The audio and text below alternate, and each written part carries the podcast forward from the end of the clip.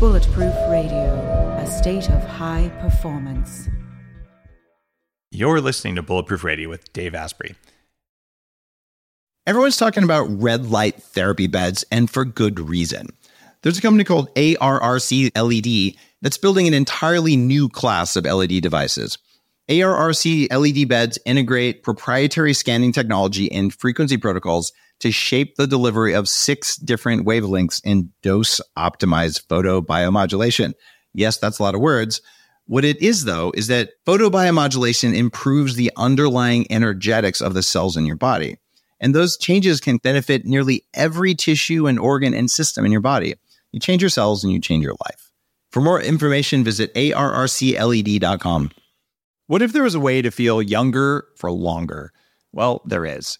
Your body needs something called the N A D plus molecule to help you age well. When you're young, your body makes a lot of N A D plus, and that helps you make energy, it helps you keep your D N A healthy, absorb nutrients well, and it protects your cells from stress. But once you hit about thirty, your N A D plus levels start to drop. The good news is that longevity scientists have found some things that can help, like niacin, niacinamide, and Niagen. They help your body make more N A D plus, even as you age. All three of these are in an amazing formula called Qualia N A D plus. Check out Qualia N A D plus risk-free for up to one hundred days at neurohacker dot com slash Dave fifteen to save an extra fifteen percent. That's neurohacker dot com slash Dave fifteen, Qualia N A D plus. It's what I use. Hey everyone, it's Dave Asprey with Bulletproof Radio. Today's cool fact of the day is that, well, you probably already knew this if, if you've been with Bulletproof for a while, but studies are now showing that pregnant women with a history of depression are forty percent less likely to relapse if they practice mindfulness. That includes meditation, breathing, and yoga, or maybe in combination with cognitive therapy. Uh, that same research is now, or the same researchers are now testing a drug-free treatment on non-pregnant women. I'm pretty sure that you could predict the results.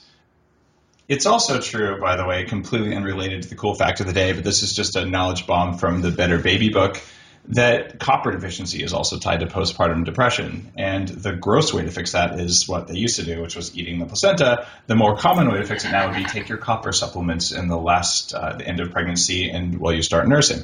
But hey, you know, whatever, whatever floats your boat. What if there was a way to level up your energy, get rid of stress, and take more control of your body?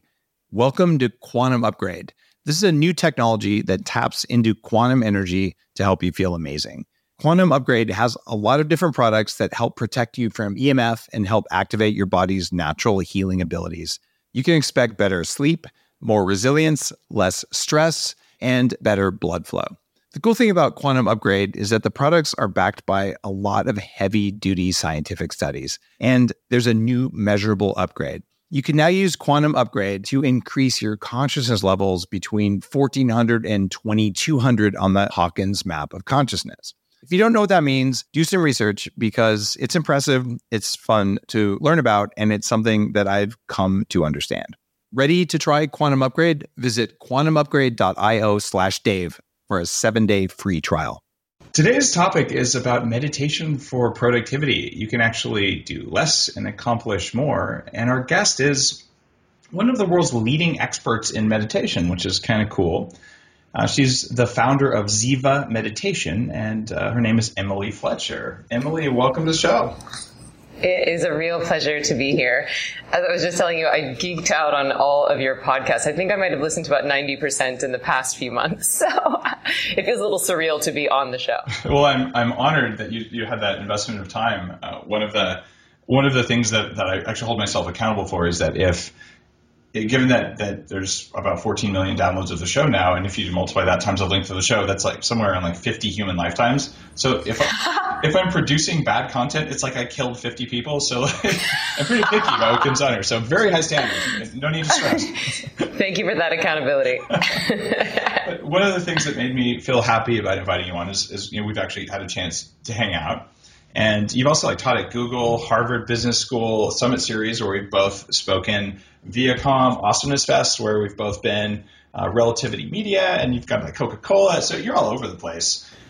And you've taught with John Gabriel and Eckhart Tolle, who are like serious eight player meditation people. So you're you're up there. And so I'm actually honored to have you on the show, because people who spend their life meditating generally are kind of hard to get a hold of for some reason.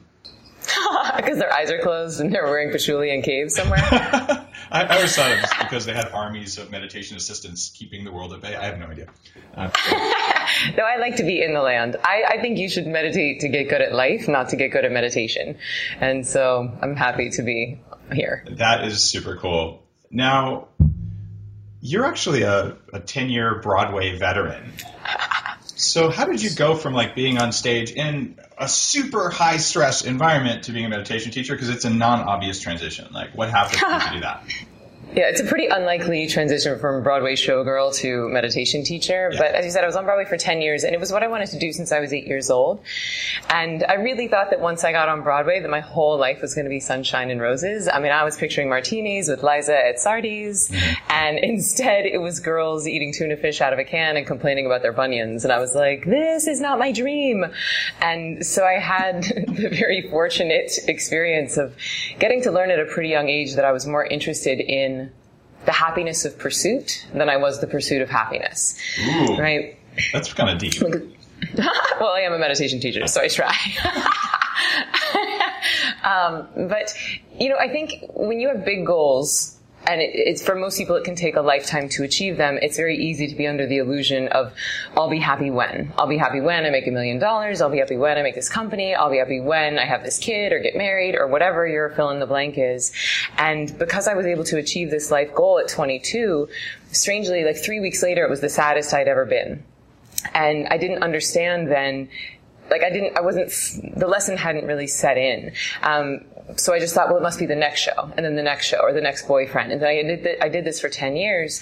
And then my last Broadway show was A Chorus Line, you know, the one with like the gold and the kicking, and it's a show about a show. Mm-hmm. And I was understudying three of the lead roles. And I imagine that most of your audience doesn't know what that means. So it basically means you show up to the theater and you have no idea who you're going on for. Sometimes I would start the show as one character, and then halfway through they would switch me to a different character. Or I would just be chilling in my dressing room doing my taxes, and they would get on the loudspeaker and say, Emily Fletcher, we need you on the stage. And I would start panicking because I wouldn't know which costume to put on. So I grabbed three leotards, ran down seven flights of stairs. One of the dressers would throw me in a costume. I would get out on stage, and I'm not kidding, sometimes I would be on stage before I knew which role I was going to play. And then you're launched into a six-page song, and it's, it's to be honest, like pretty terrifying. It's not a complaint, but I'm not great at it. Some people are excellent at it. I was not. All right, I have to ask, so you weren't a meditation teacher at the time. What did you do with that state of terror? Like, talk about stage fright. Like, that's just over the top. So, so how did you handle that? How did you go out there and perform? I mean, to be honest, one of the roles I was very good at, and that was the role I was hired to play because they wanted me to take over for the role. The other two, well, one I was medium at, and the other one I straight up sucked at. Like, I was so bad at playing this role. And there's really... It's really vulnerable and embarrassing to be on a Broadway stage in a leotard with a downlight, and knowing that you're sucking at your job. Like, it's just like, and you're doing your best, but it's still not good enough. And I remember I went on the first time for this one role. It was Val, if anybody knows the show. She's the one that sings Tits and Ass. And afterwards, I I had a matinee, and I was going to do the night show. And in between shows, I'm sitting in my dressing room. I'm listening to Eckhart Tolle's The Power of Now, like on repeat, like rocking myself in a ball in my dressing room. And I was like, wait a minute, this is definitely not my dream. And thankfully, this amazing woman was sitting next to me in the dressing room. And she was understudying five of the leads, and she seemed to be nailing it. I mean, every song this woman sang was a celebration. Every dance this woman did was a celebration. Every bite of food she ate, she would say, oh, this is sensational. Uh, she was Australian. Meditation doesn't give you a bad Australian accent. And I said, what do you know that I don't know? And she said, I meditate. And I didn't believe her, because this was almost ten years ago. And I was like, that's just dumb and a waste of time. And so I... kept having insomnia. I started going gray at twenty-six years old. I couldn't sleep through the night uh, for eighteen months. I was getting sick. I was getting injured. And so finally it got so bad that I went to her and I was like, I got to try something. So I went along to this intro to meditation talk. I liked what I heard. I signed up for this four-day course. It was an hour and a half a day for four days. I trained myself to be a self-sufficient meditator, and then I stopped getting sick. I stopped getting injured. It cured my insomnia. I'm not kidding. Wow. On the first day. And uh, then I'm actually, I'm thirty-six now, and I don't have gray hair, but I was like legitimately going gray when I started, and I was twenty-seven when I started, I think. Hold on, hold on. And that is not actually your color hair. No, I dye my hair. Like, come on, you but, have the coolest red hair I've ever seen. But like, thank you so much. I wish it was my per- my own hair, but I, I did. Sorry, I know it was totally rude for me to say that, but I'm like, oh my god, you have the most awesome hair. So I just had to. Thank you. Um, I think it's a legit question because I do dye my hair, but I just went to the salon like three days ago, and they have to use a certain color if you're gray, yeah. and they have to use a different color if you're not. And as of yet, they don't have to use the gray All color right, so on me. It's not gray. I totally believe you. When it grows out, I'll send you a picture. Um, but basically, like, it stopped, it's cured my insomnia, stopped going gray, stopped getting sick, stopped getting injured, and I was like, I don't understand why everyone doesn't do this thing. It's relatively easy to do, it's a relatively low investment considering what you're getting out of it, and it made my life so much better, improved my performance so dramatically that I, I said, you know, I have to teach people how to do this. So I left Broadway in two thousand nine, I went to India, I went to Rishikesh, India, which is in the foothills of the Himalayas, and I began what became a three-year training process to teach this. I was not in India the whole time. I finished in L A, which is almost like India, and nowadays in Venice it actually is. Uh, and I I graduated about three years ago and started Ziva. I'm here at Ziva in New York City, and I started an online meditation training. And to be honest, it's the most rewarding, exciting thing I've ever done. I've taught over a thousand people to meditate. And like you said, I've taught a bunch of companies and schools, and it, it strangely feels so much more creative and so much more rewarding than even doing what I thought was my life dream. So you, you're, you're enjoying being a yoga or yoga or a meditation teacher more so than yoga. Uh, yes, I am. So, all right. Why do you think you enjoy it more versus what you did before? I mean, you're in front of large numbers of people both times. You know, you were, you know, you were dancing and singing, and like, what's different now? I feel like I'm more of service now. Yeah. And that's not to say that performers are not of service. They are. And they serve a really important function in our society. I think that a good performance can heal people or give people a catharsis or make them laugh. So it's not the performance is not of service, but it does when you're in it, it feels much more selfish. It feels so much more self-serving because it's my headshots and my agent and did I book the job? And, you know, you're just constantly, you, it's very challenging to get out of that seeking mentality of this I'll be happy when syndrome. And now it feels like Like I'm being able to share my unique gifts with a very relevant need of the time. Um, I think that, you know, almost any of the world's problems, if you boil it down, it can be linked to a, a problem in consciousness or an imbalance in consciousness. You know, the people who are moving the money around the planet, you know, if they're addicted to money, then this is going to create this disparity in wealth. The people who are creating the world's seeds and food, if they're addicted to money, this is going to allow them to produce a lower quality crop uh, for a higher yield gain. Um, you know, we don't actually have like a hunger problem. We have a distribution problem. And so in my mind, I feel like if we can shift the level of consciousness of the people who are really making these decisions, I feel like we can have a very, uh, powerful and, and I would even say fast global impact. So less ego and more service made it more satisfying for you? Uh, for me personally, yeah. Feeling yeah, feeling like I was using my gifts to serve the need of the time. So the, the reason I'm asking that is uh, Stephen Kotler, who wrote The Rise of Superman, one of the guys behind the Flow Genome Project, uh, came on, actually as the, the keynote speaker at the Bulletproof Conference last year, uh, as well as as a guest on Bulletproof Radio, and we talked about how being of service puts you in a flow state more easily. But I also imagine that being terrified going on stage with all this stuff, like once you go on stage, you get past it and you, you go to an, kind of an altered state and you're like, okay, I'm dancing, I'm moving, I'm doing it right. I'm maybe second guessing myself, but somehow you, you do it. Um, at least fear of death make, does that for a lot of people, and going on stage is equal to fear of death for a lot of people, especially with all the, the chaos. So, are you in a flow state when you teach? Are you in a flow state when you create uh, programs? Are, is flow a part of your life now that you're off stage? Absolutely. And to me, this is one of the biggest benefits of meditation, is that in the style of meditation that I teach, it's actually a way to take your right brain to the gym. And and I know that right brain, left brain is a gross oversimplification, but I think that it's it's nice to just have a talking point. If, if we look at left brain being the part of you that's in charge of the past and the future, your critical thought, your analytical thought, your fear, your fight or flight, and the right brain is that flow state. Right brain is the present moment awareness, your intuition, your creativity, uh, your feeling of connectedness, music, like all All of these things are right brain activities. And in the style of meditation that I teach, you're quite literally taking your right brain to the gym. And so just the practice itself has really helped with that. But, you know, they say if you want to master something, teach it. And so every time I teach, I'm learning more about the subject itself. And it's lovely when the content is a right brain facilitator, and the very act of teaching can also be a right brain phenomenon, because every student is different, every talk is different. And And I do feel like that. I mean, one of the big things that I, um, I want to say preach, but that's not the word I want to use. But one of the, one of my big talking points is this, this idea of the power of surrender. And I know that sounds a little hippy-dippy, but really that's flow state.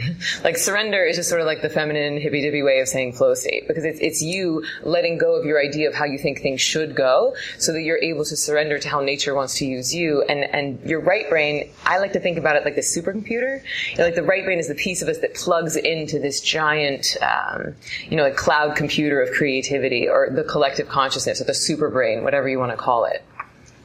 So, so there, there's definitely some sort of connectedness to others that, that comes out of, out of that part of the brain that, that you don't get when you're sort of, if you think of yourself as a meat robot, like I will be logical, like you can do a lot with logic, but being happy isn't something you do with logic, right? Mm. And also your left brain is, it's limited. You know, it's limited by ex- the only information that you've been able to consume in this lifetime. But the right brain, if it's connecting to this, you know, collective consciousness or this super brain, then you're going to have more information. You're going to be able to operate on instinct and intuition. And, and when you really start to talk to the, to the world's leaders, you know, the people, the C E Os of the companies, the um, political heads, they're oftentimes operating on instinct in a way that Uh, people I think often try to emulate. I have this blog, uh, or it's a video blog actually, it's called Are You uh, Captain Kirk or Mister Spock? Um, because I think that, you know, a lot of people are controlled by their left brain, and I believe that, I mean, Captain Kirk is the captain, right? Like, you want your right brain, you want your intuition to be king. It doesn't make the left brain or the analytical mind irrelevant, but ideally we want to, um, we want the, the intuition to be king. When I had a chance to work uh, for a little while on Sand Hill Road as a, a V C, um, I, this is going back five, six years, uh, I did a bunch of reading about like what makes world-class investors and all that. And it's funny, like the really, really good ones, even if they have M B As and spreadsheets everywhere, they they talk about the gut, like, like they, they just know. And mm-hmm. if you're not meditating, you probably aren't plugged into the place where your body knows stuff that your left brain doesn't know. And, and that's one of the things that I got when I started doing meditation and breath work. I was like, oh, wow, like, there's actually a signal and all that stuff I was ignoring before, and, and if you can plug into it, it's cool. Mm-hmm. So you have a very specific way of doing it, and you call it Ziva Meditation. But what is Ziva Meditation? Like, what's what is it? What's different about it, and how does it facilitate that plugging in? Yeah, so at Ziva, we do use a combination of mindfulness and something um, called Vedic meditation. V E D I C comes from the Sanskrit word Veda, which means knowledge. And Vedic meditation, I'll start with that because that's really like the foundation and the base of what we teach. Um, and then I incorporate mindfulness techniques so that people can use that in their waking state. Um, but Vedic meditation is a six thousand year old practice. It comes from northern India. And one of the things that I think makes it unique and special is that it was made for people with busy minds and busy lives. It's not made for monks. And mindfulness is actually derivative of a monastic practice, meaning, you know, it was made for people who live in caves and are um, reclusive and even celibate by nature. And that's less than one percent of the world's population is celibate or monastic by nature. The other ninety-nine percent of us are what we call householders in India, which basically means so you have a job, so you have kids, so you have stuff to do. Well, hold and you on. Want if, to be if you're married with kids, isn't that the same as celibacy? I don't know. I get married in about twenty-seven days, so I'll tell you then. Oh, well, that's awesome. Congrats. Looks, sounds like I have a lot to look forward to. Um, so, yeah, basically it means like either you live in society or you don't. Yeah, and exactly. And so this, this householder style of meditation, this was big news to me when I first started learning about it, because I thought, well, whatever monks are doing, it must be so much more powerful, right? It must be so much more, um, beneficial because they're monks. They must be like vibrating or levitating or something, but it's actually the other way around. If you have a job and kids and stuff to do, you have less time in your day with which to meditate. So you actually want to do a practice that is more powerful. You want to go in and really clean house, get rid of the stress in your nervous system. So when you come out of the meditation, you can perform at the top of your game.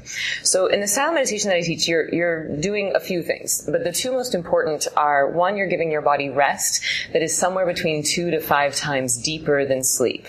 And that's not an insignificant point, because it basically means that a twenty minute meditation is the equivalent of approximately an hour and a half nap. I actually think it's a little bit more than that, because the studies that they did to prove that, people had like, you know, cameras on them and skin acidity monitors and rectal thermometers. And I've never meditated with a rectal thermometer, but it doesn't sound that fun to me. Uh, it's not really the style. Like, I think that's like, that's a Russian style, actually. Yeah. Sorry, I grew up in Russia. I love Russian style.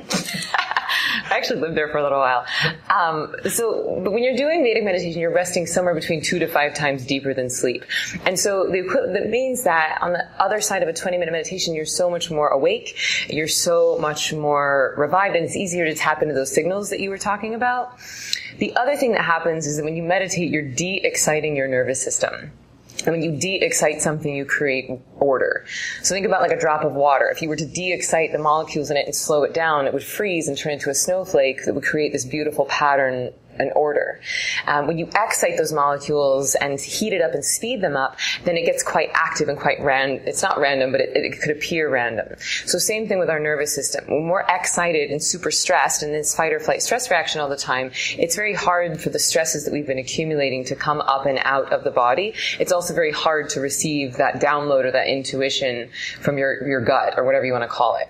Um, so when you're meditating, two things. One, you're going to be more rested on the other side. Also, you're de-exciting your nervous system in a way that allows the lifetime of stresses that we've all been accumulating to start to come up and out. So it's not just about, oh, let me meditate so I can calm down right now. When you start to pra- practice this thing regularly, you're actually up-leveling your state of consciousness, because you're getting rid of all, like, you know, the dog that barked in your face and the fight that your parents got into when you were ten. So it actually starts to change your your body pretty pretty quickly and pretty dramatically. That's uh, that's definitely a match for my experience, and I, I've played with all kinds of meditation and ended up like, I'm lazy, so I do it with a computer now. It's like every time I meditate wrong, it shocks me. Just kidding.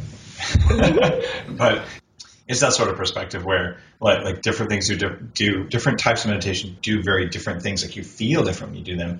And one of the things mm-hmm. that that inspired me to want to bring you on the show is that you talk very specifically about left and right sides of the brain at the same time.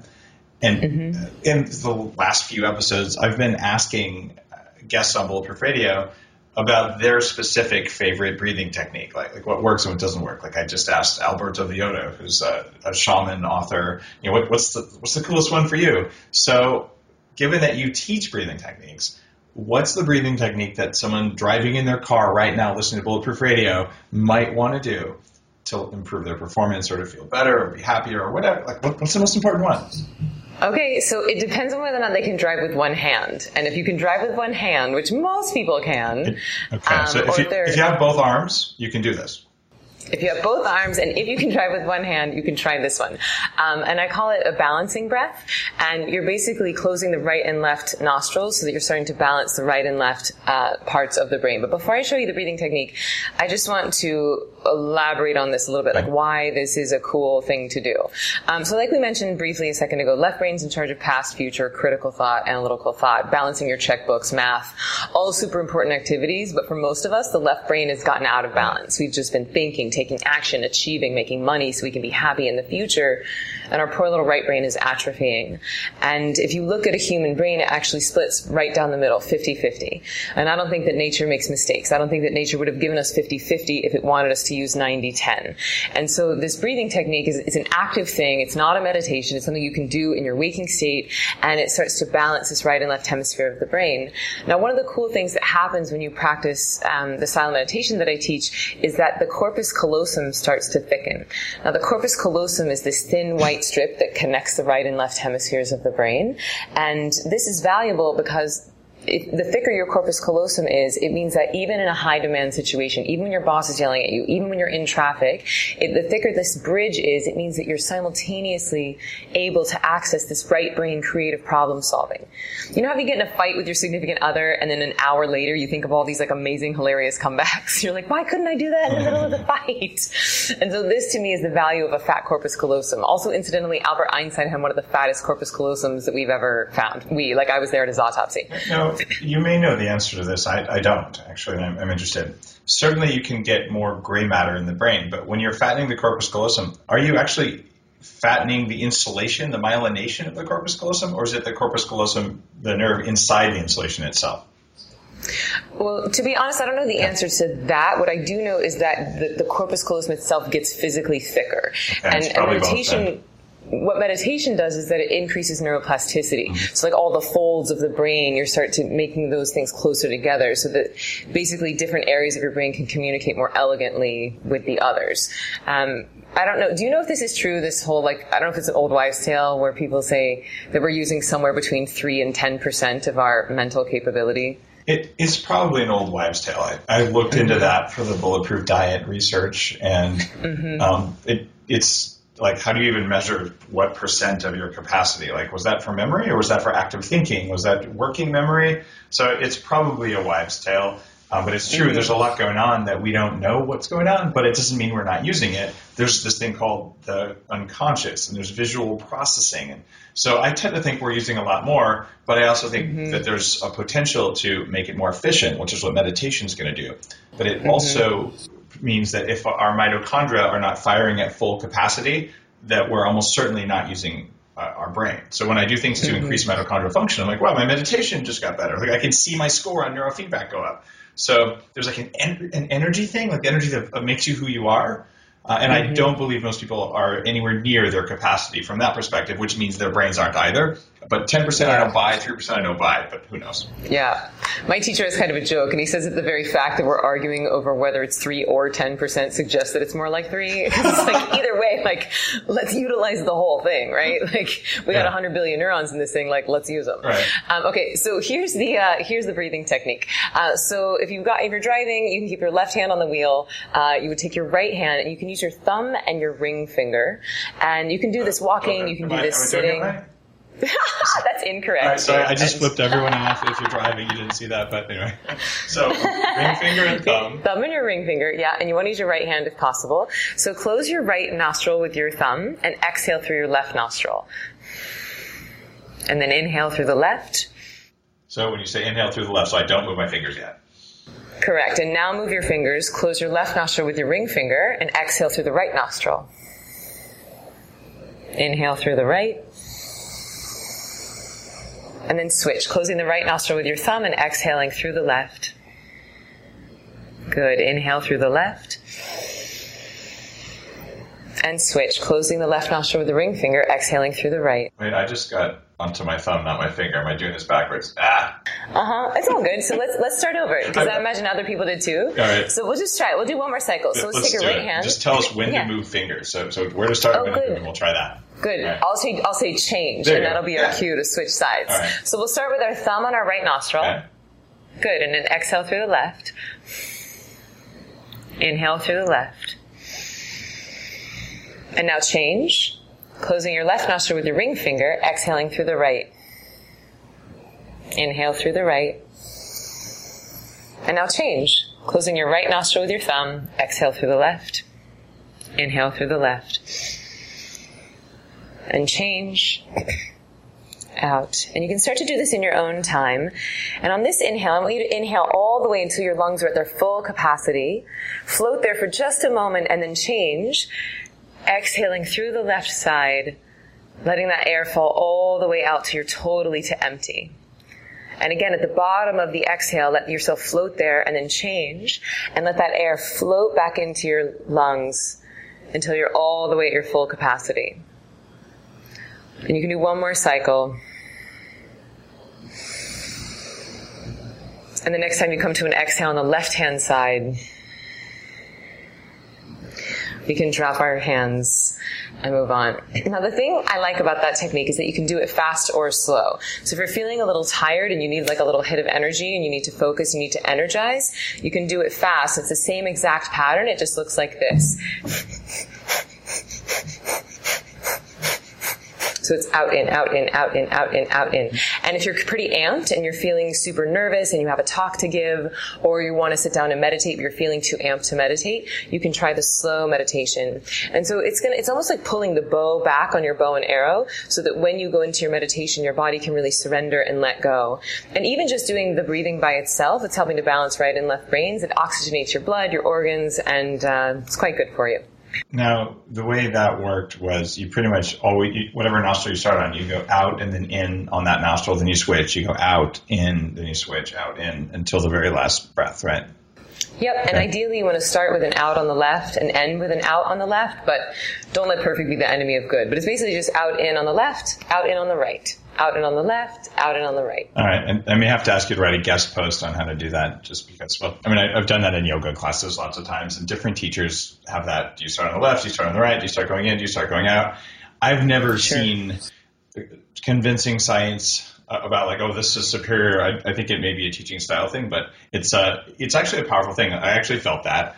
And there's also, a, I believe it's every nineteen minutes, your your nost- your dominant nostril shifts. Is that a part of your... Oh, cool. I didn't know that, but I love that. Yeah, it, it's something that you would never notice, but someone noticed it. I, don't ask me to cite the study either. That was a long time ago, and I learned that. It was in some yoga class somewhere, but...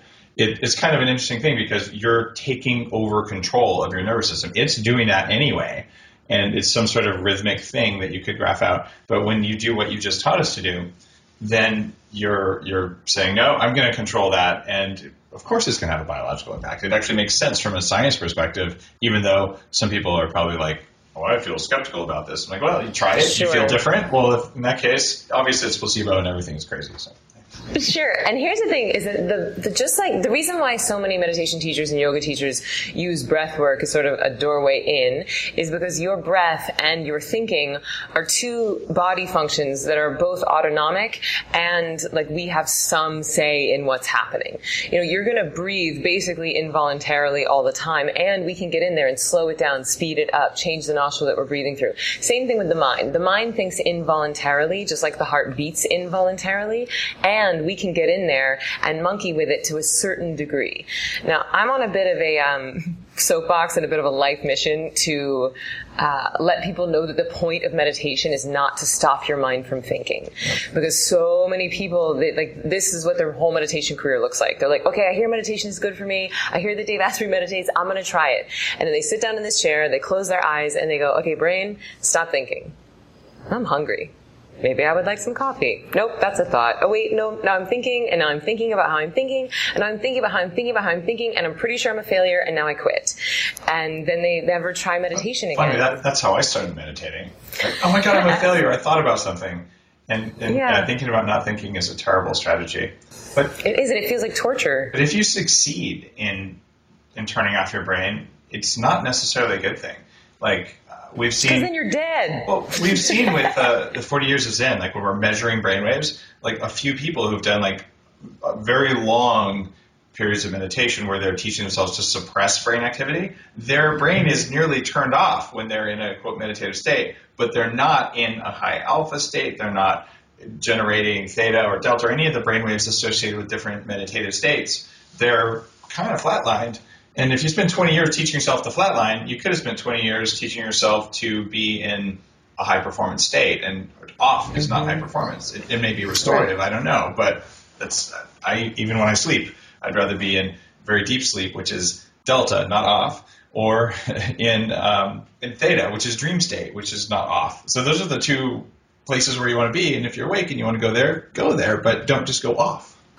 Totally. And I think you might find this interesting. I um, I taught I taught the C E O guy in L A to meditate, and he had one of the um, you know, the body data monitoring bracelets. This particular one he was using was Up by Jawbone, and he had it for ten days, and then he took the meditation course. So my course is it's an hour and a half a day for four days. That's the in-person one. I have an online one too, but he took the in-person one, and he had. He was checking his, you know, his exercise and then also his sleep. And then he took the course and the bracelet broke. And so he sent it off to the manufacturer. It came back, and then he started using it again. So he had ten days of data pre-meditation and then ten days of data post-meditation. And before he started meditating, his sleep cycle went like this. It went late, medium, deep, wake up for eighteen minutes, late, medium, deep, wake up for eighteen minutes, late, medium, wake up. And that took him about eight or nine hours. And when he woke up, he was not that rested. He was still pretty exhausted. And then he started meditating. And on the second day of the course, his sleeping pattern changed to, um, or I guess the second day after he had the, the bracelet back, um, his sleeping pattern went light, medium, deep for six hours, medium, light, wake up. So he shaved two to three hours off of his sleep, but it was a deeper form of rest, so he was much more rested when he woke up. And that's been my experience as well. Like, you know, my insomnia was a, a was a result of my body using that sleep time as a time for stress release, because I didn't have any other tools to get rid of the stress in my nervous system, and I was in a high demand situation like most people are. The thing I like about meditation is that you use these little chunks in your day to get rid of the stress in your nervous system so that you can actually use your sleep as a time for sleep. So it becomes much more efficient, and you're so much more rested on the other side. Before I had kids, I, I've always been, in fact, I, I still to this day, my most creative intuition, like like do things hours are from like ten thirty or eleven until two a.m. Like no one bothers you, like there's night energy, whatever it is. A lot of writers and people, that's their creative time. It's not necessarily in circadian alignment, but I use red lights at night and like I, I make it work. And I that's my high performance zone. So I decided I was going to change it. And I woke myself up at five a.m. every morning for almost two years. So I successfully became a go-to-bed early, wake-up early. I don't actually like it, but I, I made it work. And the reason I would do this is I cut my sleep by two hours. I'm like, I'm still kind of a night person, but when I woke up at five, I would meditate for an hour. Right? Mm-hmm. So I, I would do breathing exercises. I, I would do like, like an art of living um Uh, sequence, uh, a Kriya it's called, and then I would do like a bunch of energy, body, field kind of meditation. And, you know, you can replace two hours of sleep with an hour of meditation. Uh, yeah. and, and that's actually that's something that some of the more advanced people uh, in meditation circles have done for a long time. Um, there's a, a book um, called something about Tibetan sleep yoga. And hmm. the guy's like, oh, well, you know, I came into this life. I had a lot to do. I'm too busy. So I do all of my personal growth work while I'm asleep. So he goes to sleep. He's conscious while he sleeps. He does all his meditating in a sleeping state, wakes up, and then does, like, teaching people or whatever. Like, so, like, I think there's some room for meditation to improve sleep because I felt it and because, like, the masters have written about it. And you're talking about it because you see it in your clients. And and in myself. That was I mean, my next question. Cool. You yeah. remember. What, okay, what do you see in yourself? How much sleep do you see? Need now that you meditate versus before?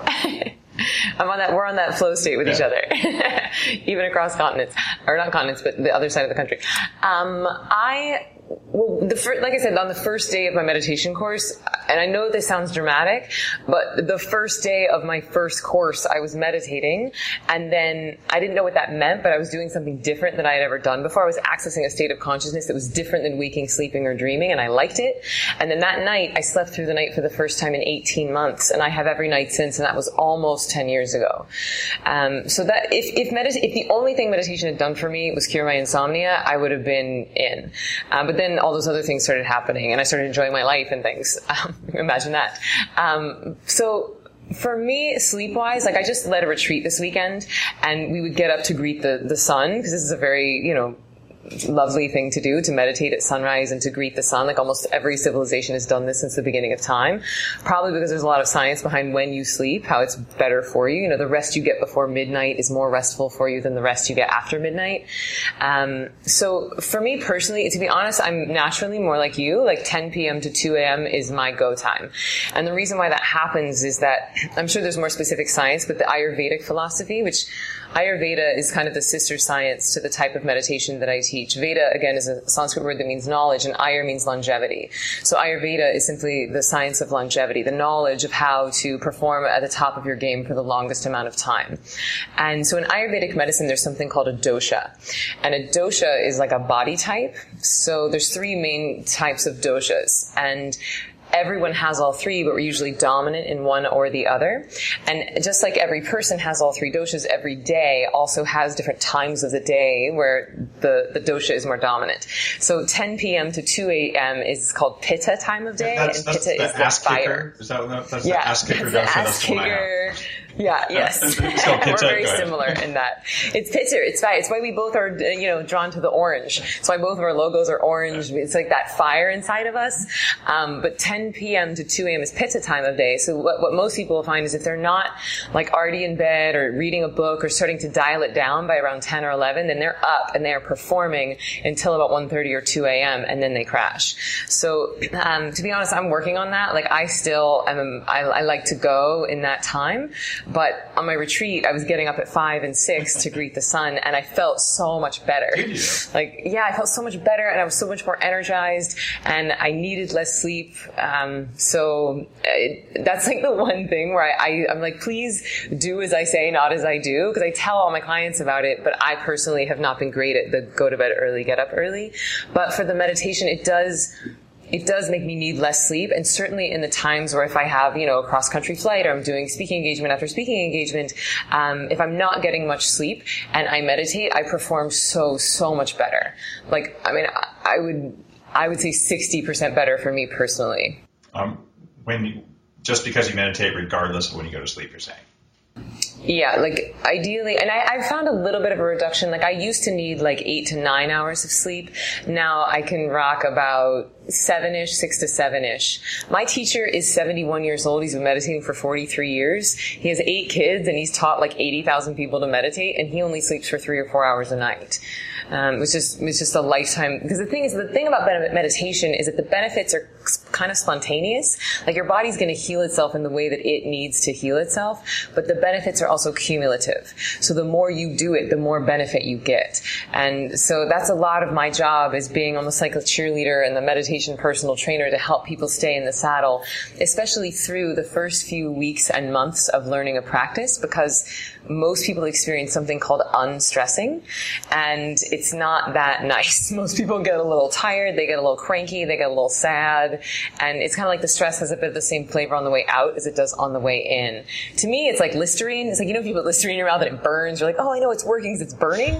That's a little bit like what the first few days and weeks of meditation can be like. But you said something really interesting there about, you know, the, the more you do it, the more it accumulates. And it, it's kind of like exercise for the brain. We, we already talked about that. But exercise, it, it's not just the more you do it. It's the better or the more intensely you do it, the more you benefit, mm-hmm. right? So mm-hmm. if you do it like like if you're doing squats, you do them with the correct form, you get more benefit than doing the same amount of time in squats with improper form. And, and that's why having a meditation teacher is so valuable. Because mm-hmm. if you're learning to do meditation with correct form, then the time you invest in it provides more cumulative returns over time. And um, what I, I've certainly valued, I've learned so much from teachers, not not just from reading a book or something, but from that's valuable. But if you like have someone watching you going, uh, no, do it that way, that's like you're doing it wrong is very precious knowledge. And also the techniques themselves are very different. Like yeah. mindfulness, as we said, is very different than meditation, um, because mindfulness is more of like a waking state practice. It's where you're uh, directing your focus on a certain thing. Either you're looking at a candle, or you're counting your breaths, or you're thinking about your chakras, or you're bringing your awareness to the present moment, which are all really powerful and beautiful exercises.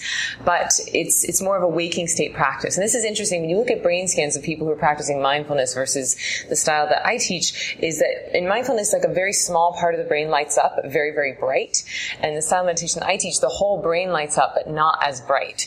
Um, so it's more of like a whole brain experience, more of a brain cohesion. So what people notice that the effects are different is that mindfulness tends to make you more... Um, like your ability to focus and your ability to really stay on one topic for a long time in your waking state improves. Whereas um, what I teach is like a self-induced transcendence style of meditation. It means you're sitting down and you're inducing this fourth state of consciousness that's very restful. So on the other side, you're more awake, and actually you're able to hold many things in one awareness at the same time. So it's not, and we're not that interested in focusing. We're interested in this simultaneity of consciousness and this increased uh, creative problem solving and this intuition tends to be more of the more of the benefits of the style that I teach. So There's two other things I want to talk about. I'm looking at how much time we have left before everyone's going to get to their office and their commute. I know that like at least half of our listeners are not on iTunes watching video or or on YouTube where we, we're going to have all the, the cool where to put your fingers at the right place. So, all right, Emily, I have to ask you, five ways meditation can help you have mind-blowing sex. We talked about this before. You did your research, I know you? People want to know this, so you're going to have to tell us.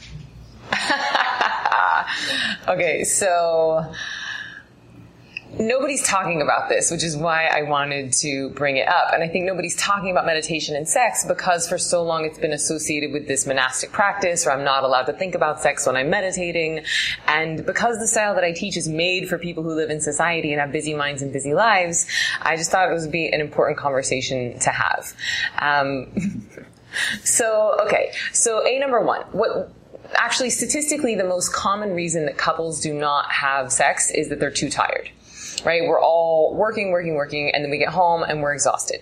So if the meditation that you're practicing is going to give you rest that's deeper than sleep, it's like, at least for me, when I do my second meditation, which I try to do somewhere mid-afternoon, early evening, when I come out of it on the other side, it feels like I've taken a vacation for my brain. It feels like I have this surge of energy on the other side, which gives me so much more energy and so much more creativity to come home and make dinner or enjoy dinner or hang out with my fiance and, yes, have sex. If you work until nine o'clock at night and then you come home and you just crash on the couch after watching one episode of Game of Thrones, you're not oh, bringing can, very high... Come on, who watches just one episode of Game of Thrones? Let's Let's be honest here. Well, now all of us, because we have to wait until the next one. I listened to the Tim Ferriss episode where he says he, he just lets them all accumulate, yeah, and then he, he like, binge watches them. And I think you guys have inspired me. But then the thought of waiting for three more weeks is really hard for me. All right. I got you. Now, now I believe you.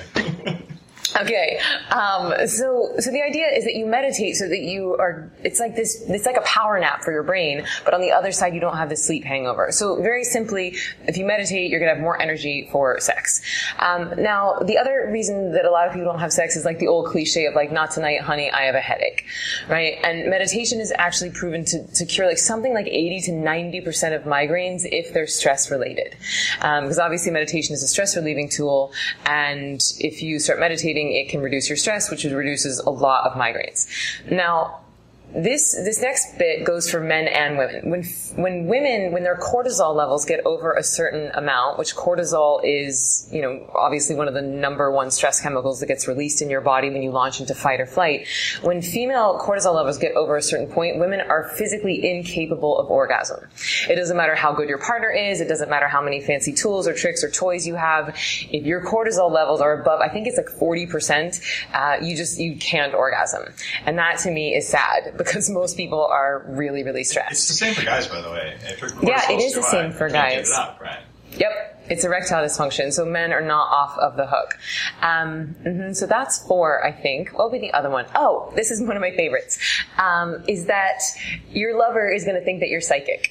Right? Like you, the more you meditate, the more you increase this, um, your mirror neuron functioning. So here's the Broadway showgirl's description of mirror neurons, and you might be able to elaborate on this more scientifically than I can. But the Broadway showgirl's description is it's like your brain has boomerangs and it goes out, and your, your lover has boomerangs in their brain. And so these boomerangs come out and they dance with each other, and then the boomerangs go back into the brain. What style of dancing? uh, tap dancing. Nice. Or tango. Probably tango is way sexier than tap dancing, right? That, that works. Kind of a hot tango, right? Yeah, hot tango. Um, so basically, it's like this sixth sense. It's like you have this intuition. It's like you can intuit what your lover needs or wants before they even know it. And so they're going to think you're sort of psychic because you're going to be so much more keyed in. You're going to be so much more present and available um, in the experience. I mean, talk about needing to be mindful.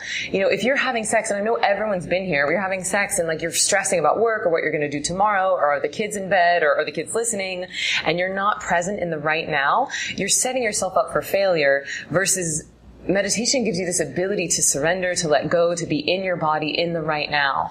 Um, so that the mirror neuron phenomenon is, is, is a relatively recent discovery, yeah. and they're saying that mirror neurons are going to do for psychology what D N A did for biology. And we're just on the precipice of really understanding them, but it, it's one of the reasons why porn is a multi-billion dollar industry, because when you watch someone having pleasure, it brings you pleasure. So this is the same thing. It's like you'll become a much more altruistic lover when you're meditating, because just watching your, your partner having joy and having fun, this is going to be more fun for you. And if, and if you do it right, like you're you're amplifying. Essentially, mirror neurons are sort of copying the other person. They're copying you, and you copy each other, and you get more and more synced up. And this is why I believe it was like one in five people report having like full-on spiritual transcendent experiences during uh, during sex or orgasm. And oftentimes they like don't tell their partners, or the partner's like, "Was it good for you?" And they're like, "I just met God." But like, they're not necessarily matched, but that mirror neuron amplification effect probably has something to do with hitting those weird states. Well, they are meeting God. Like, I mean, not to get too hippy-dippy, but I mean, any act of real creativity, and I believe that sexual energy and creative, creative energy are the same thing. Mm-hmm. And, you know, you talk to great athletes, you talk to great performers, great singers, you know, when they are really in that flow state, a lot of them say, like, I don't, I don't remember singing the song. The song was singing me. I don't remember playing the game. The game was playing me. And we can absolutely access that in sexual situations as well, because really, you know, we think we're falling in love with someone else, but we're really just falling in love with ourselves in the, in the, in the disguise of being someone else. So I think it can be a very sacred act, and the meditation gives you like a really fast window into that. It's, uh, I, I would agree. Uh, when you meditate better, you're a more intuitive lover. But let's go beyond the bedroom. Um, what about just intuition in general? What does meditation do for that? Because I, full disclosure, like I, I'm working on software that teaches intuition, and there's, there's nice brain state things you can do there. Um, so whenever that comes out, it'll be ready if it's cool. But what is meditation? Like, what does your teaching do for people who want to be more intuitive? And even what is intuition? Like, do you have a good definition for for that? Mm-hmm. Well, I believe that the present moment is the future in the making. The present moment is the future in the making. So if you're not present in your body right now, then you're not going to be very available for what the what the future is, right? And if you're planting very stressy, um, nervous seeds in the right now, then this is going to impact your future.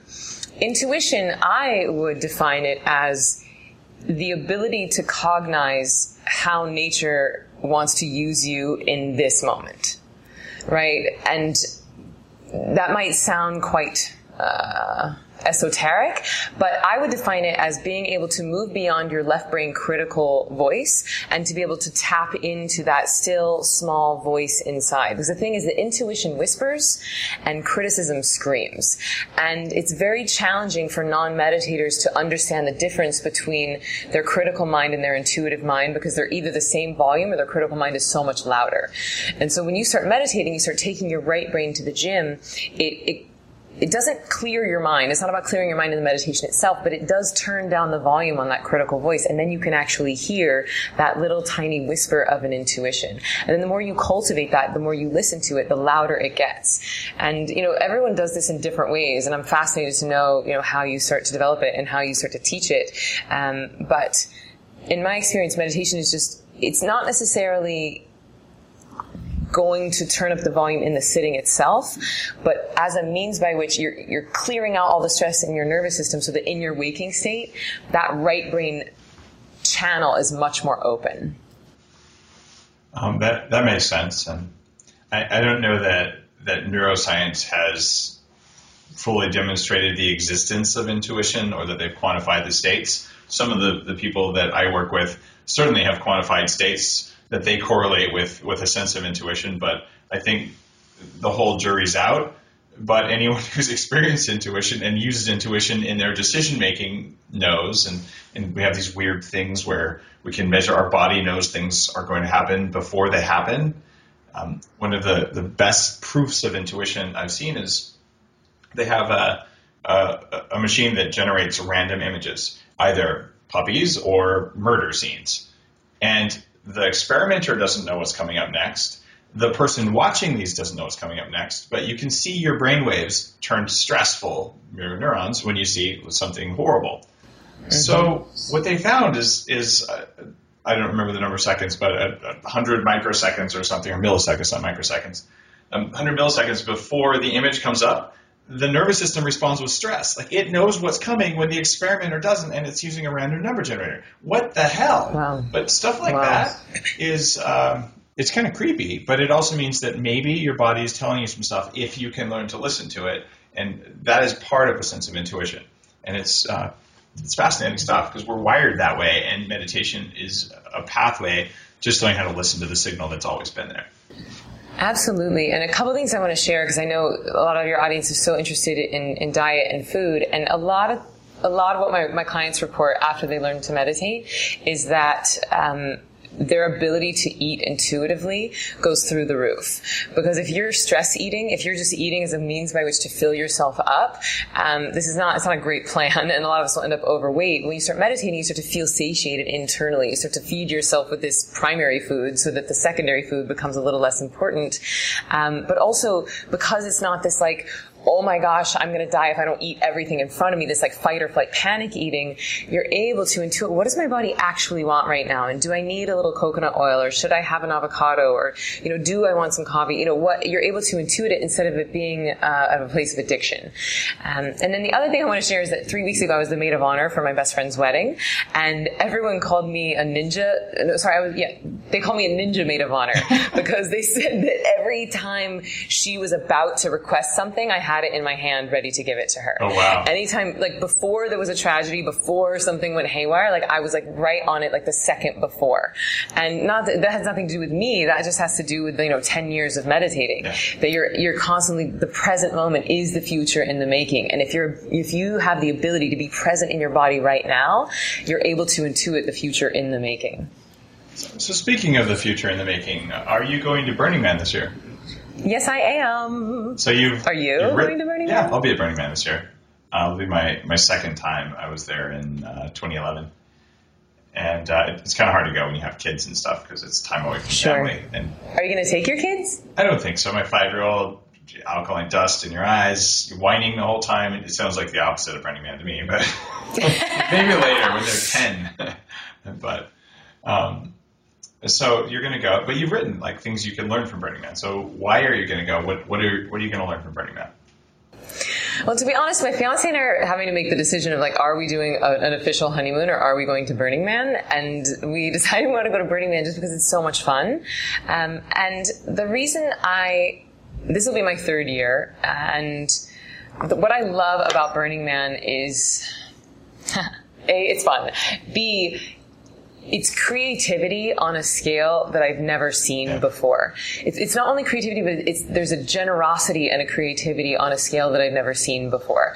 And there's this, there's this funny saying, I'm sure you've heard this when you're there, but people say like the playa provides. So like the place where Burning Man takes place is called the playa.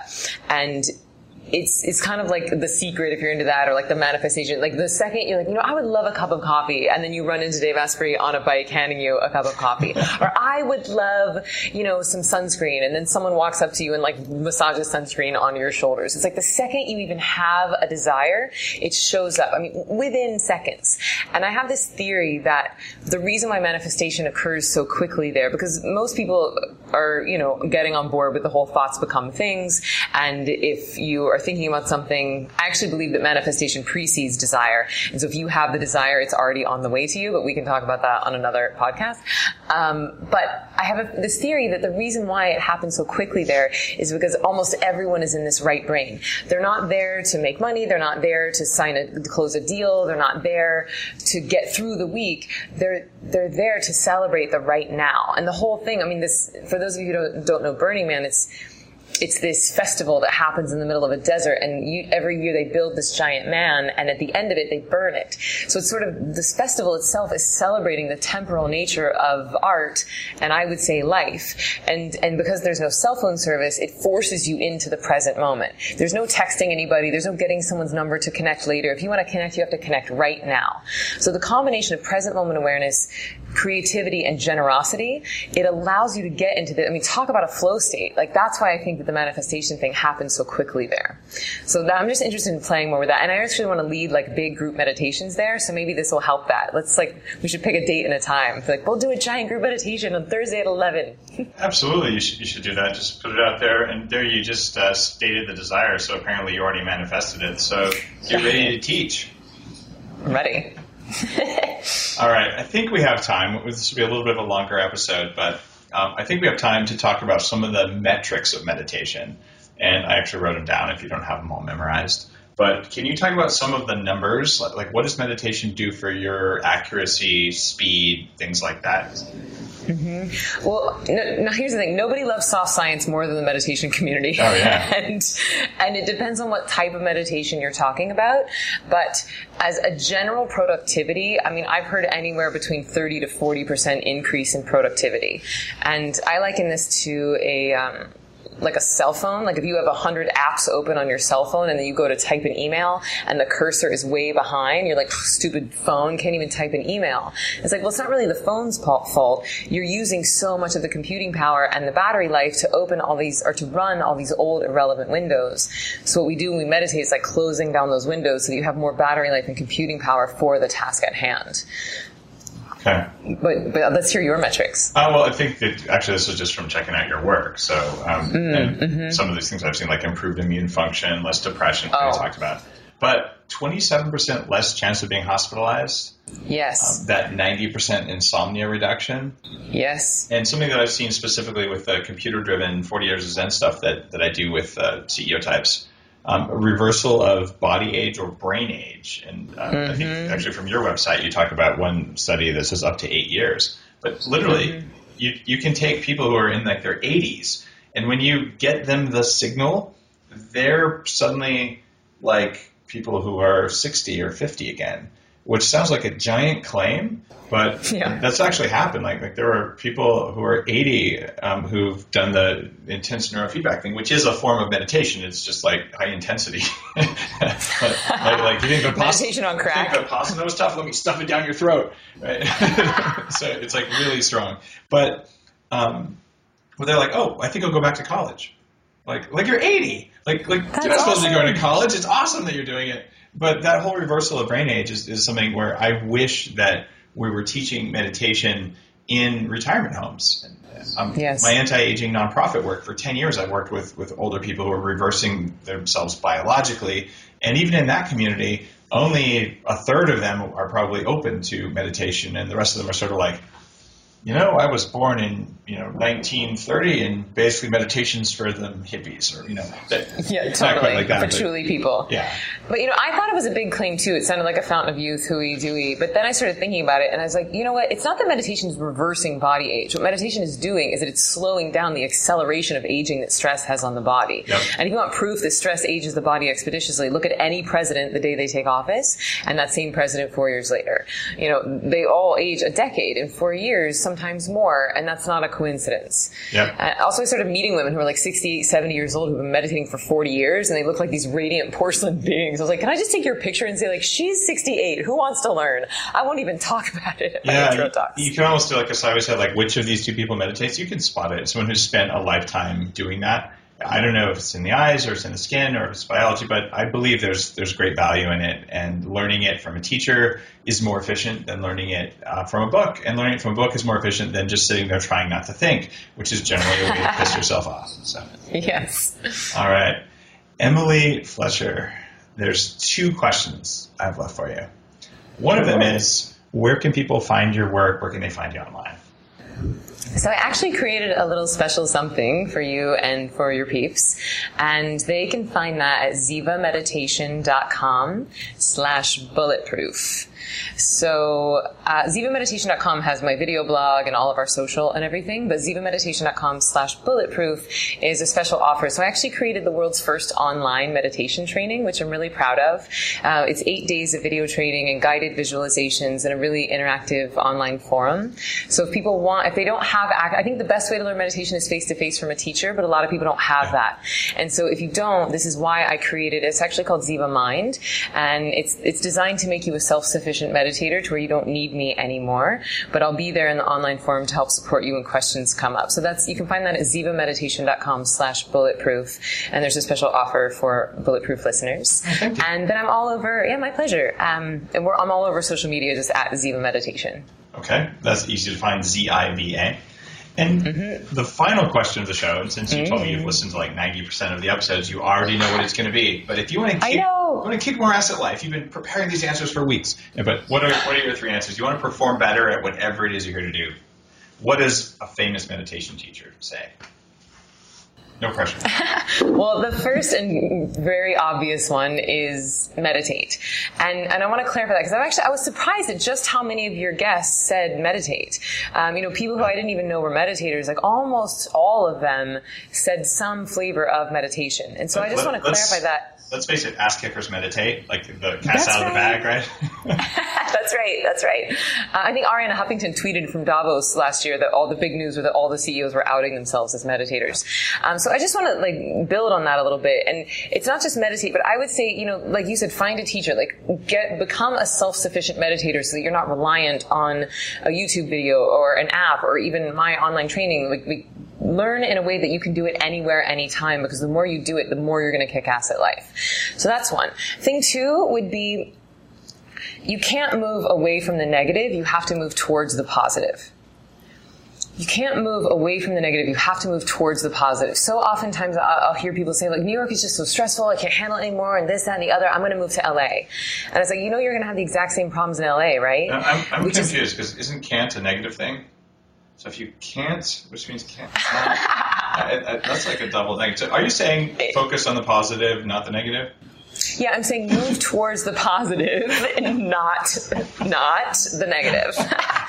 And I actually came up with this, well, it's not my saying, but I teach, I used to teach acting classes and talk about a flow state. But so many times the actors were, you know, actors are the only people who want to be sad. They want to be angry. You know, humans want to be happy. Actors want to be sad. And what we do in life is that we're constantly moving towards the positive. We, we want to feel better.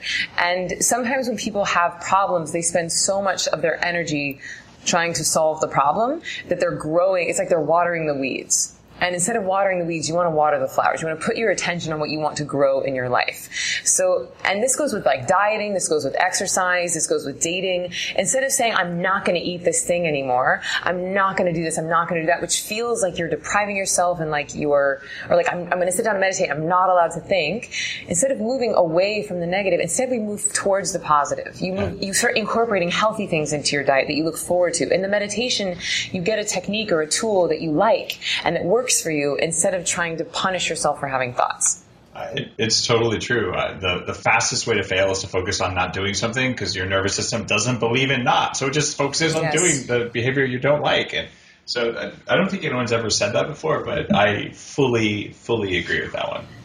Mm-hmm. Uh, and then the third one would be... Uh, incorporate more raw fats into your diet. Yeah. I know that I, the moment I knew I loved you is when we were sitting down next to each other at the, we, you know, we spoke at the Harvard Business School yeah. biohacking conference, and we all went out for dinner afterwards, and Dave pulled out a giant thing of butter and put it on his grass-fed steak, and I had like a thing of butter in my purse at the same time. We're like closet butter people.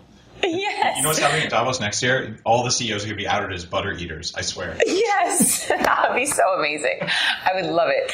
But I find that for, for someone like me, like when I when I get imbalanced, I tend towards insomnia, and I talk very fast. I tend towards nervousness, as I, you know, you could see from my Broadway career. And I just get like...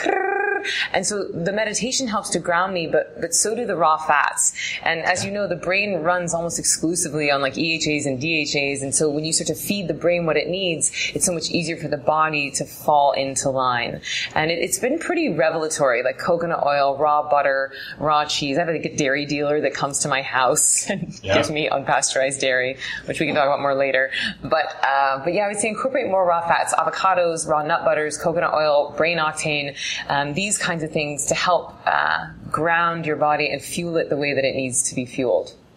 Uh, and that also means, uh, by the way, if you take something that's nice and fatty, like a grass-fed steak, and you cook the crap out of it, that you the fats are no longer unoxidized. So it's the unoxidized yeah. state of them that matters. Uh, and yeah. So th- thank you for bringing that one up too, because it's um, it, it's so important to not have those free radical fats in the brain. And when you want to get into those really altered meditation states, I think if you've eaten tempura or French fries, you're just not going to make it.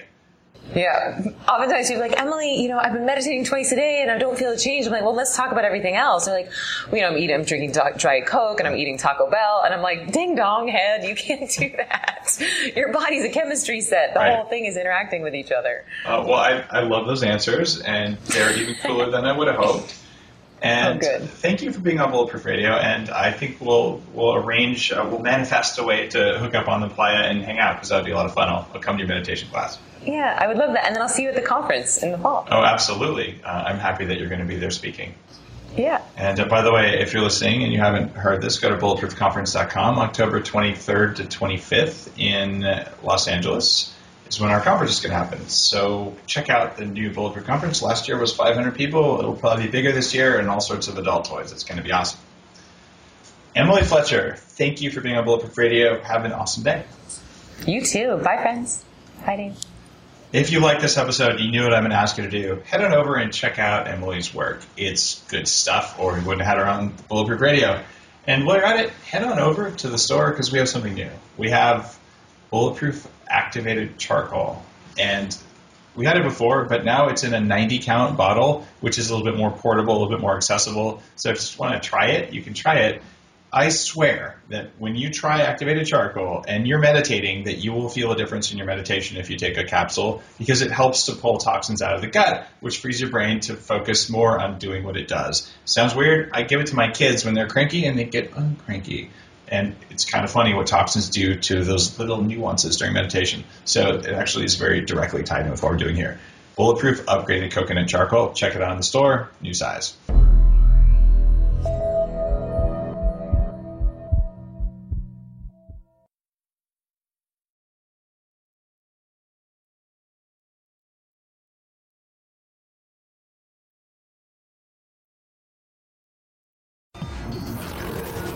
Human Upgrade, formerly Bulletproof Radio, was created and is hosted by Dave Asprey. The information contained in this podcast is provided for informational purposes only and is not intended for the purposes of diagnosing, treating, curing, or preventing any disease. Before using any products referenced on the podcast, consult with your healthcare provider, carefully read all labels, and heed all directions and cautions that accompany the products. Information found or received through the podcast should not be used in place of a consultation or advice from a healthcare provider. If you suspect you have a medical problem, or should you have any healthcare questions, please promptly call or see your healthcare provider. This podcast, including Dave Asprey and the producers, disclaim responsibility for any possible adverse effects from the use of information contained herein. Opinions of guests are their own, and this podcast does not endorse or accept responsibility for statements made by guests. This podcast does not make any representations or warranties about guest qualifications or credibility. This podcast may contain paid endorsements and advertisements for products or services. Individuals on this podcast may have a direct or indirect financial interest in products or services referred to herein. This podcast is owned by Bulletproof Media.